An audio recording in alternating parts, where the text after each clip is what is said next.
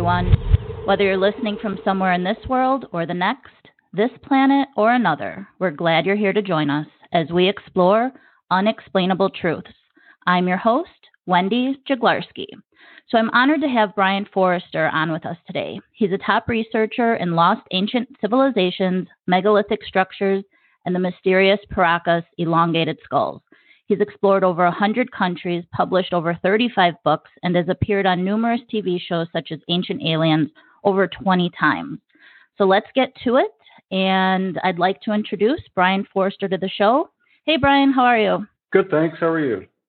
I'm wonderful. Thank you so much for joining us. Um, I can't wait to get going here so the listeners can hear all these fascinating things that you have to share about your research and experiences. Um, let's start with you telling a little bit about yourself and how you got into this field. Well, I was born in the U.S., uh, grew up in Canada. Um, as you said, I've traveled to about 100 countries and had a very early fascination for ancient enigmas when I was a child. The first probably was the, the Sphinx in Egypt. And so um, for the past 15 years or so, I've been able to make this my full time obsession and profession to travel to uh, ancient sites in different parts of the world and study enigmatic places that standard academics um, don't understand. Yeah, that's amazing. Um, for some of our listeners who aren't super familiar with the topic, would you be able to describe what some of these uh, ancient megalithic structures are and what makes them so special and unique compared to other ancient structures? Okay, well, I guess the two most popular locations would be Egypt and Peru. And in Egypt, the academics insist that the dynastic Egyptians built everything that is in Egypt at that time, starting about 5,000 years ago. Um, and then in Peru, of course, you have the famous Inca culture in the highlands of Peru, and academics believe that the Inca built everything um, of an ancient nature there. But it doesn't take much uh, imagination or logic to figure out that some of the structures that we find in those countries and in others could not technically have been done by the cultures ascribed to their construction because they didn't have a high enough level of technology to pursue such things. Mm-hmm. And what are um, some of the details about the sizes and what type of advanced technologies might have been needed to accomplish these feats that make it so out of the realm for you know our ancient people to have done this um, you know 5000 years ago well, the obvious example would be the Great Pyramid, consisting of between 2.3 and 2.5 multi ton blocks of limestone. And according to the standard story, the Great Pyramid was built uh, in 20 to 25 years. And if that's the case, that means that um, it would uh, mean that these ancient people would have to have cut, transported, and set into place one of these multi-ton blocks every two minutes on a based on a 24-hour a day schedule. That's clearly not possible.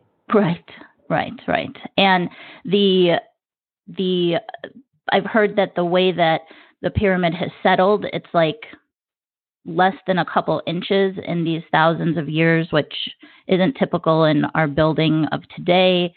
Um, and also some of the dimensions of it when you added up is the speed of light. Is that true? Well, the speed of light, also the um, re- relationship to the circumference of the Earth. Uh, the Great Pyramid is located in the geographic center of the planet, which is probably not a coincidence. So there are all these uh, amazing uh, mathematical formulas uh, that uh, involve the dimensions and proportions of the Great Pyramid, as well its 13 acre footprint is something like perfectly fat, flat within less than half an inch, and that's over 13 acres. And that, that kind of tolerance is not something that even modern buildings require. Right. Yeah, it's it's incredible. Um, even some of our our cranes and things today couldn't cut or transport some of the sizes of these blocks today. So it's strange how, you know, scientists think that it was just easily achieved by, you know, our ancient people. It doesn't make any sense. Um, can you talk about some of the megalithic structures in Peru, such as um, the H blocks that appear to have laser laser cuts, and some of the stone walls that appear to be melted together? Sure. Well, actually, the H blocks are located in Bolivia, which is very close by, at a site called Puma Punku. and they are technically almost perfectly flat um, with complex angles. And the, again, the standard academic story is that the Bronze Age culture called the Tiwanaku people were responsible for its construction between 2,000 and 1,000 years ago. Um, you would have to have very advanced technology to be able to shape those blocks. Also, the quarry from which the blocks come from is 55 miles to the northeast. So then you have a problem of the transportation of them, um, as well as, of course, the cutting of them uh, as well. So again, that's a, a, paradigm that simply doesn't make sense whatsoever. It doesn't. It's it's mind blowing. Um, some of these things even show incredibly small holes, right? Uh, small holes drilled in almost, or uh, saw marks. Um, how would that? How do they think that would have been accomplished with primitive tools? Um, what is what is their response to that?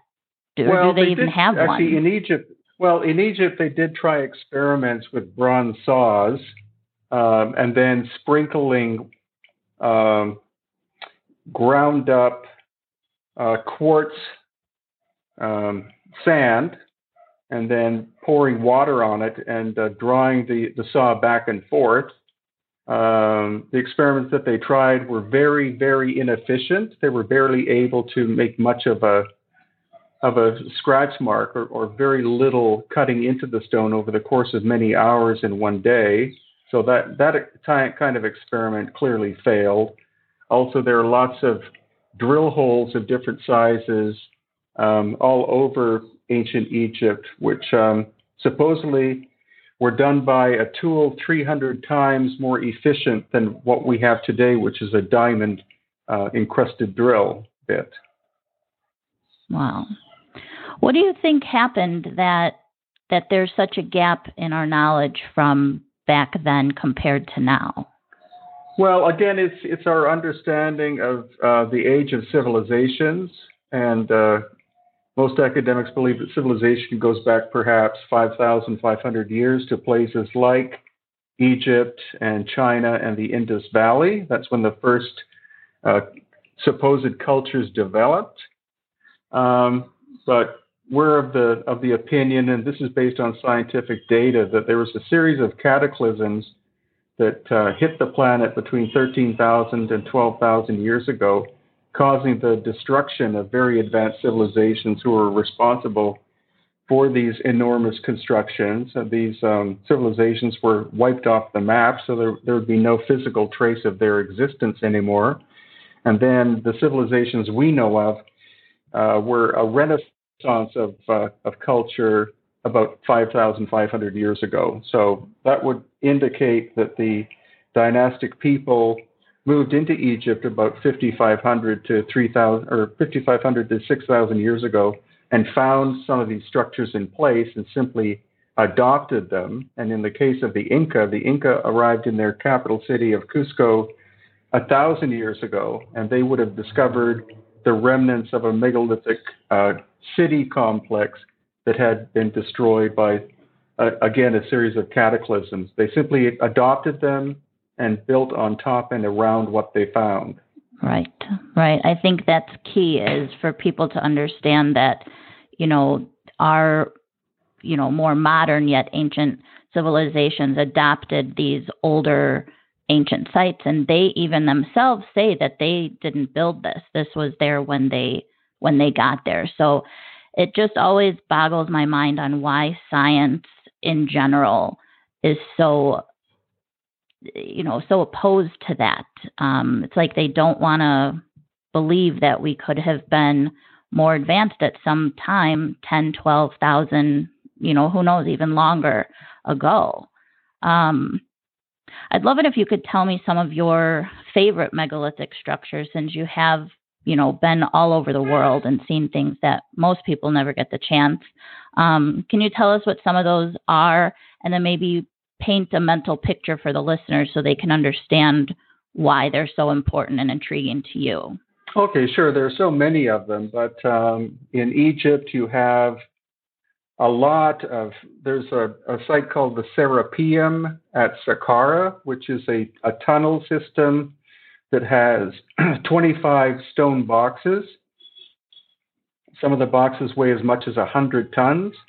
Uh, each stone box was carved, the box and the lid were carved out of one giant block of stone and somehow transported within the the tunnel without any use of uh, of light that the dynastic Egyptians would have had, such as torches. Uh, there's also the Osiris shaft located on the Giza Plateau, and it's a, a shaft that was cut into the bedrock, um, going down about 200 feet. Um, it's in three layers, and again, it's not something that the dynastic people could have achieved. Uh, there are large stone boxes uh, located in that as well. Then you have Baalbek in Lebanon, where there is um, a 1,200 ton block, which is still attached to the bedrock, uh, that most academics say the Romans were responsible for. Right next to it, they've just uncovered another block, which is 1,600 tons. And then the nearby site of Baalbek itself um, you can see three distinct building uh, patterns. The lower section is megalithic with blocks up to a thousand tons. Then the next level is Roman, and then the next level is from the Middle Ages. And the finest work is at the bottom, and the less fine work is at the top. And that's what we see in many different ancient countries, where the the work of, of the um, the cultures we know of is inferior to the work of the um, of the older culture uh, whom whom they discovered. Mm-hmm.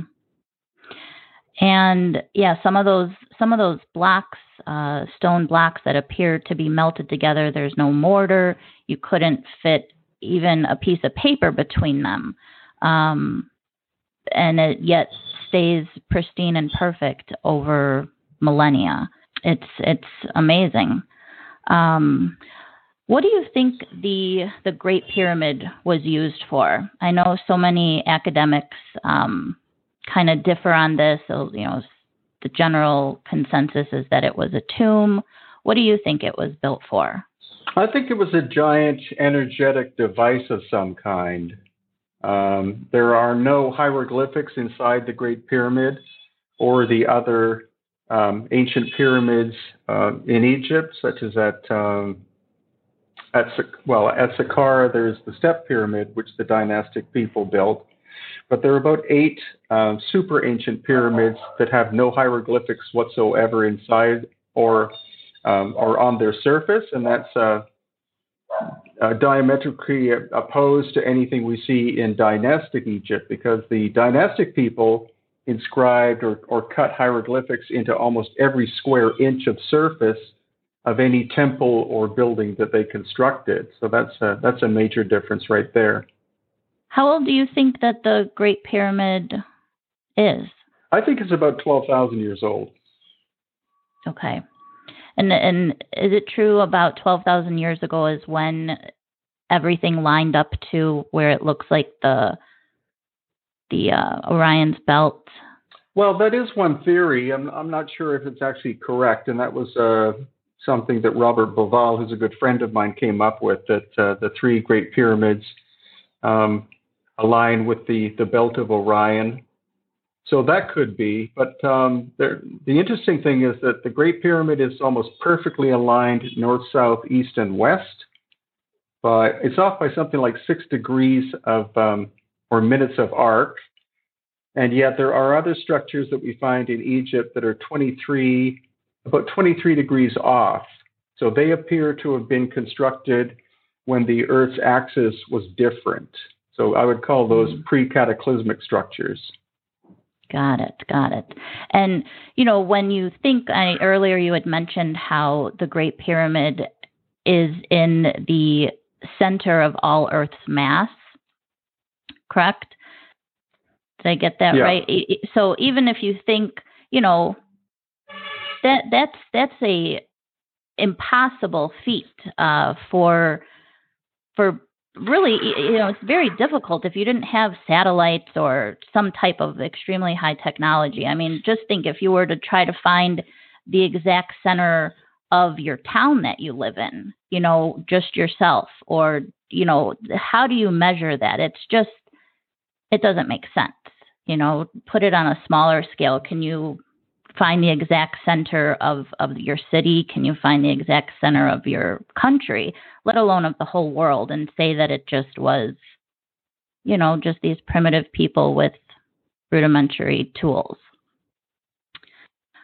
Well, um, it's a, uh, it would be an amazing coincidence if, if it was a coincidence that it happened to be in the geographic center of the land masses of, of the planet. So I think it was uh, it, that that location, I believe, was chosen on on purpose. Right. Absolutely. Um, so I'd like to switch over for a bit to these enigmatic elongated skulls found in Paracas, Peru, that I've seen you talk a lot about. Um, can you explain what these mm-hmm. are and what makes them so incredibly unique? Sure. Well, um, this culture called what we call the Paracas existed supposedly from about 7, 8, 700 to 800 BC up until 100 AD. And their, their main feature that sets them apart from any other culture in the area is that they had quite enormous elongated skulls. The volume of the skulls of the oldest one are 25 to 30 percent larger than a normal human being. And again, academics attribute all of them to cranial deformation or head binding of, of babies. But uh, the problem with that theory is that you could change the shape of a skull, but you can't change the volume. So that by itself makes their theory uh, collapse. The other location where we find elongated skulls of the same size are around the Black Sea and uh, Caspian Sea in Eurasia. They're almost exactly, if not exactly, the same looking. Right.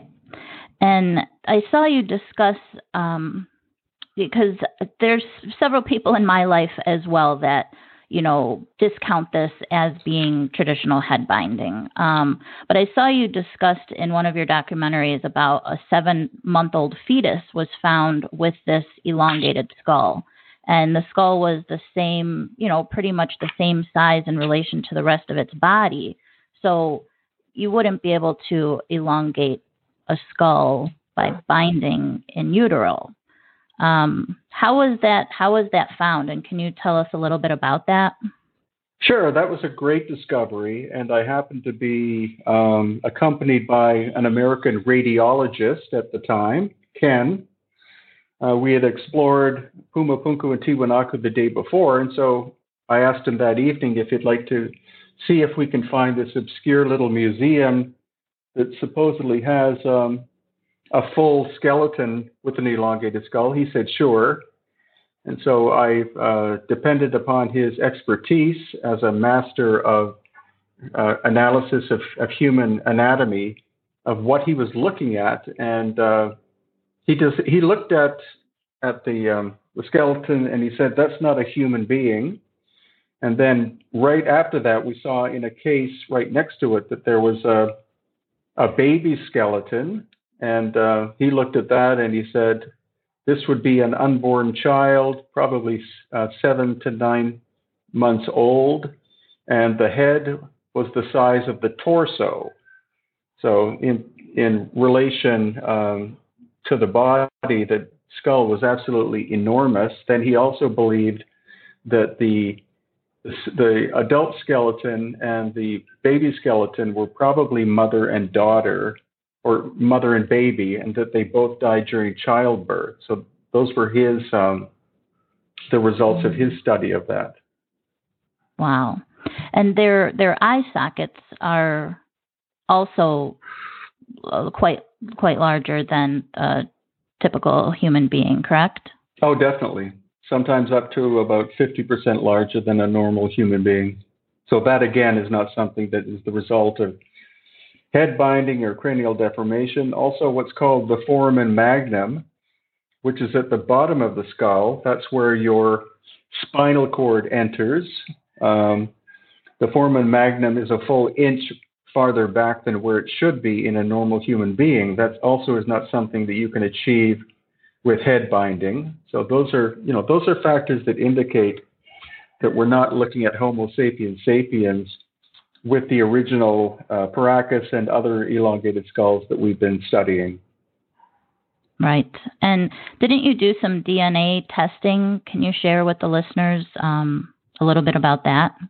That was pretty compelling. Sure. Yeah, it was. We did uh, DNA testing of 20 skulls uh, from the Paracas culture, and then also one from a small museum in the highlands of Peru.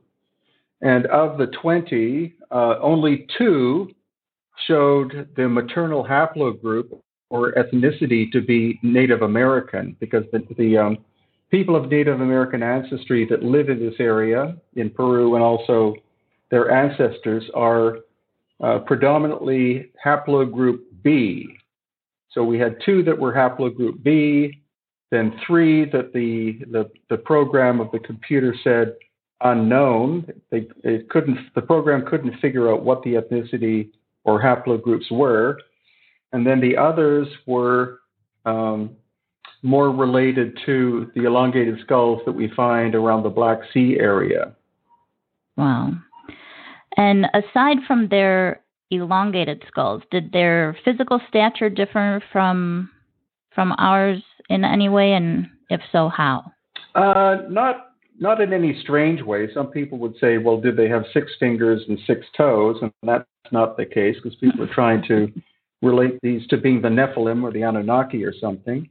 Uh, mm-hmm. The hips are the hips of the females are larger than normal in order to accommodate the elongated head, um, and they were actually relatively quite a bit taller than indigenous people of Peru. They seem to average between five foot ten and six foot two, whereas the average modern day uh, pure blooded native Peruvian is about five foot four or five foot five. So they would appear relatively as giants compared to the the normal indigenous population. Hmm. And so these these people are they lived amongst the natives. Was there any any evidence found in in burials or any culture uh, stories that that talk about who these people were or them being different? Um, was there anything talked about that aside from simply finding their skeletons and skulls? Well, they were the nobility of, of the people. Uh, they were the priests and they were the, the chief uh, chief culture. Um, and you know they were a relatively small number of people, uh, but they um, you know they, they seem to have, uh, as I said, appeared in the area about 800 BC, but that's not really based on any carbon 14 testing uh, that that has been conducted. But they, they appear to have been in, in charge of the, the local indigenous population of this area. Wow. Um, do you have a theory as to whether this was simply a genetic mutation amongst a group of early humans, or is there any evidence suggesting this might be, you know, there might be some extraterrestrial influence or interbreeding, anything like that? I know that's well, a little out I, there, but what do you do, think? No, I, I, honestly do entertain the uh, the possibility that they were originally not from this planet. Um, for them to be genetically so different can't take place um, over the course of a few thousand years. You know, that takes a long, long time for a subspecies to develop out of, uh, or a species to develop out of another species or even subspecies. So that's what makes them so enigmatic in that they suddenly appear and then they last maybe less than a thousand years and then they disappear. Uh, mm-hmm. So it's quite strange. We do know that they they were taken over by what is called the more famous Nazca culture of the area, and it appears that the Nazca Nazca people uh, caused genocide of these ancient Paracas uh, no, noble class. Wow. Do you think so I just I just thought of this with the Nazca lines. Um, are they tied together in any way to to these elongated skull beings? What was the yeah, definitely. You know, what the time we, difference we, was? Like could they have been possibly trying to call them back? Um, well, that's yeah, that's one of the interesting things about them is that we do know the time frame. The, the Nazca system of lines and geoglyphs were created between 500 BC and 500 AD.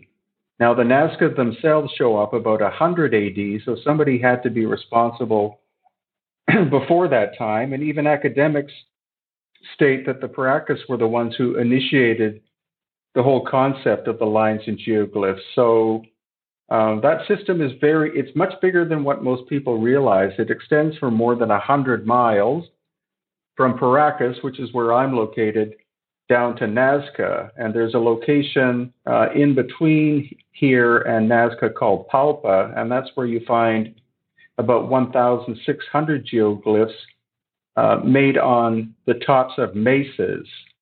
Uh, so, what appears to have happened is that the majority of these were made by the Paracas people and then adopted by the Nazca, and then the Nazca continued making them farther south in the actual Nazca area. Mm. Is there any data suggesting what percentage of the population accounted for these elongated skulls? You know, did they was it less than one percent of the population had this, or is are there any estimates on that? Yeah, it's probably one percent or less because the elongated skull people were buried in four different uh, royal cemeteries, whereas the the the common people were buried where they lived. So if they were farmers, they would be buried um, in the area of the farmland. If they were fishermen, they were buried at the coast. So there are four, di- four very distinct uh, ancient cemeteries where you only find these elongated skulls. Got it. Yeah, that's intriguing within itself. Um, out of these elongated skulls that are confirmed to not be the result of, you know, the traditional head binding, why do some of them have the typical sagittal suture, yet others do not? Can you explain to the listeners what the sagittal suture is and why some of them have it and some of them don't? Okay, well, we have uh, two major sutures um, on our skulls. One goes right across your forehead, and then another one connects to that and goes backwards and connects up to the occipital um, area of the of the brain, which is in the back part. So that that's what a normal human being looks like. But in the oldest of the Paracas skulls, the sagittal suture simply doesn't exist.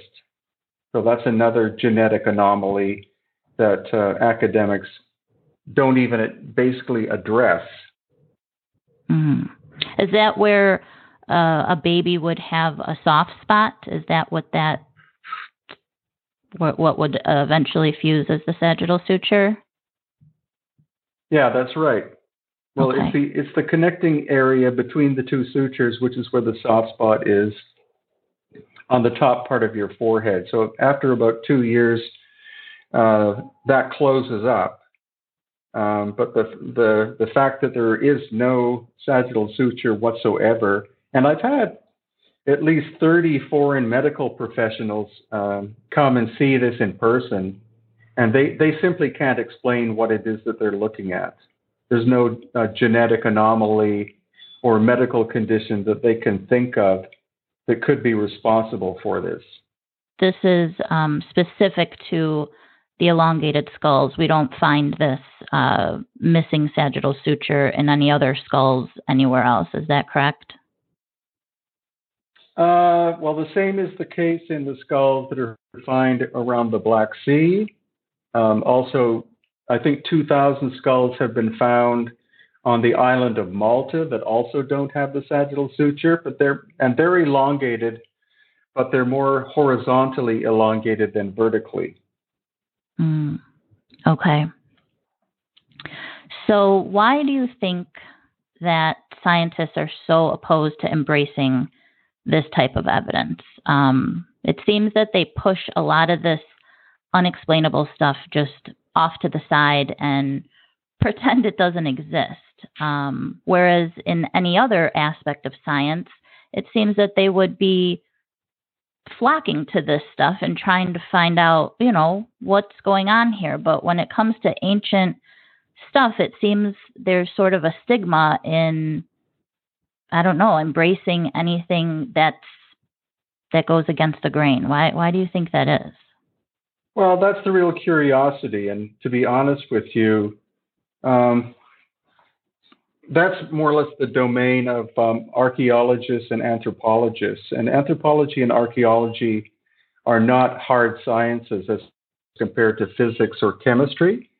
So that's why I've had um, physicists and engineers and architects and stonemasons come with me to look at the megalithic structures, and they, they can't explain how a people like the dynastic Egyptians could have done the work or the Inca. And in the case of the elongated skulls, again, I've had numerous medical professionals from different foreign countries come and look at them, and they they are all awestruck, and they, they can't figure out um, what it is that they're actually looking at. The most insightful was Dr. Ken, who came with me to that little museum in Bolivia to see the the, the mother and baby skeleton, and um, he and uh, another doctor called Dr. Weischer um, I took in person to see them, and neither of them could explain why the skull of the baby could be that big, and the the mother's skull was, I would estimate, 50% larger than a normal human skull. And again, you can't explain that away by head binding. So that's why there's such amazing anomalies. Mm-hmm. And with head binding, you can kind of see ridges, right? Or where the binding was uh, versus the elongated skulls, you don't see any of that evidence, correct? It's more evident when someone yeah, is doing the head binding. Oh, well, definitely, because basically what head binding does is you have something relatively rigid placed on the forehead and something relatively rigid placed on the back of the skull, and then you have a rope or string or a fiber of some kind to do the binding. It takes between two and three years from a newborn to a two or three year old to complete the process, but what you're left with are simply flat depressions on the forehead and the back of the head. But that doesn't explain the what I call the naturally elongated skulls, which are vertically quite elongated and are very complex in terms of their curvature. There's no simple flat um, flat area on the front of the back. You have all sorts of compound curvature. Mm-hmm. Um, yeah, it doesn't it doesn't make sense. Um, do you think that you know human society you see um, you see it in Africa, you see it in South America, different places around the world where people do this head binding. Do you think that they're doing that in an attempt to emulate a older society? Something they saw? Yeah, I think so because it has to be based on on something. No one would simply in, invent a process like that. Uh, so that's that's my belief. Um, you know, the great thing is that here in Peru, um, I can physically examine the skulls. Um, there are stories that, uh, of course, that uh, elongated skulls existed in ancient Egypt, in uh, Eastern Europe, um, Melanesia, uh, Western Africa, and other locations. But um, the finest examples are located here in Peru. Got it. Um, so the clock is ticking, and you know we're just about done here. Um, I wanted to say though, you know, you're a wealth of knowledge when it comes to these megalithic structures and elongated skulls, and you're a world traveler. Um, you've dedicated a large portion of your life to in-person, hands-on research, more than others would ever get the chance to. Um, is there anything that we haven't touched on yet that you think is important for listeners to know about uh, these these things? And is there anything new on the horizon that people should keep an eye out for um, with with your work, or maybe any testing that's going to be done? Um, okay. Well, I think the important thing is that um, the you know the megalithic sites are not necessarily found all over the world, but they are found in very specific locations such as uh, Peru and Bolivia, Egypt, uh, Jordan, um, where else? Lebanon. Uh, there's a lot in Turkey, and there's some in Saudi Arabia that have only recently been examined, and then Easter Island, of course. So I think the, the basic concept is that the cultures that we um, are taught were the creators of these works were actually the inheritors of the works. Uh, that's why on Easter Island, for example, you find 950 of the so-called moai, which are the large stone heads, which in fact are full full bodies once you do the excavation. And you see two different styles. You see probably the work of the Polynesians, which are between six and eight feet tall, that have flattened noses, and then the larger and probably older ones, which are up to about 30 feet tall. So it's, you know, it's basically, that's the same pattern you see everywhere is that a culture moves in, finds ancient structures, and then adapt them to their own cultural uh, needs and desires. Mm-hmm. Absolutely yeah, Easter Island is fascinating, isn't it? One of the remotest places on Earth, uh, the island, and how they got there and transported this. It's it's a mystery. Um, yeah, well, it's located about 2,200 miles off the coast of uh, Chile, and I've been there three times, and I've had the great opportunity to meet with elders who live there who still remember the history.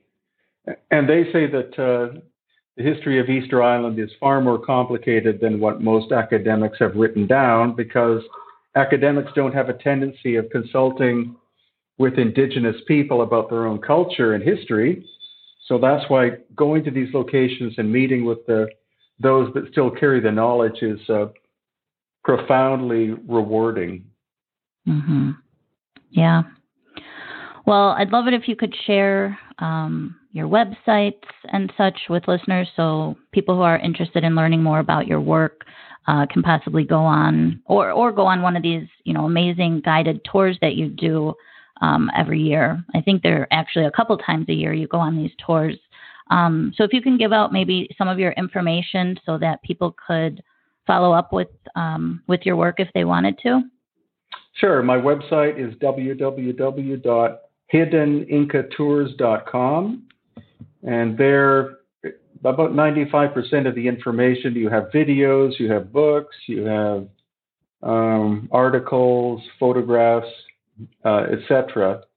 About 95 or more percent of that is simply free uh, for the public, but it also contains links to tours that we do. So for this year, we have a tour of Peru and Bolivia in June, and then another one in August, and another one in November. And as well, I'll be going to Malta for the first time in September, and then Egypt in October, from October 1st to 14th. So those are ways that people can actually physically physically come and uh, have literal hands-on experiences with the ancient structures that we study. Yeah, that's amazing. You have a very exciting life, Brien. Um, it's been a pleasure speaking with you today um, and having the chance, you know, for you to share with us all of this knowledge. Um, thank you so much. And I hope everyone enjoyed the show. Be sure to like and follow, subscribe on any of your favorite podcast apps. And thank you, everyone, for listening. Until next time, take care.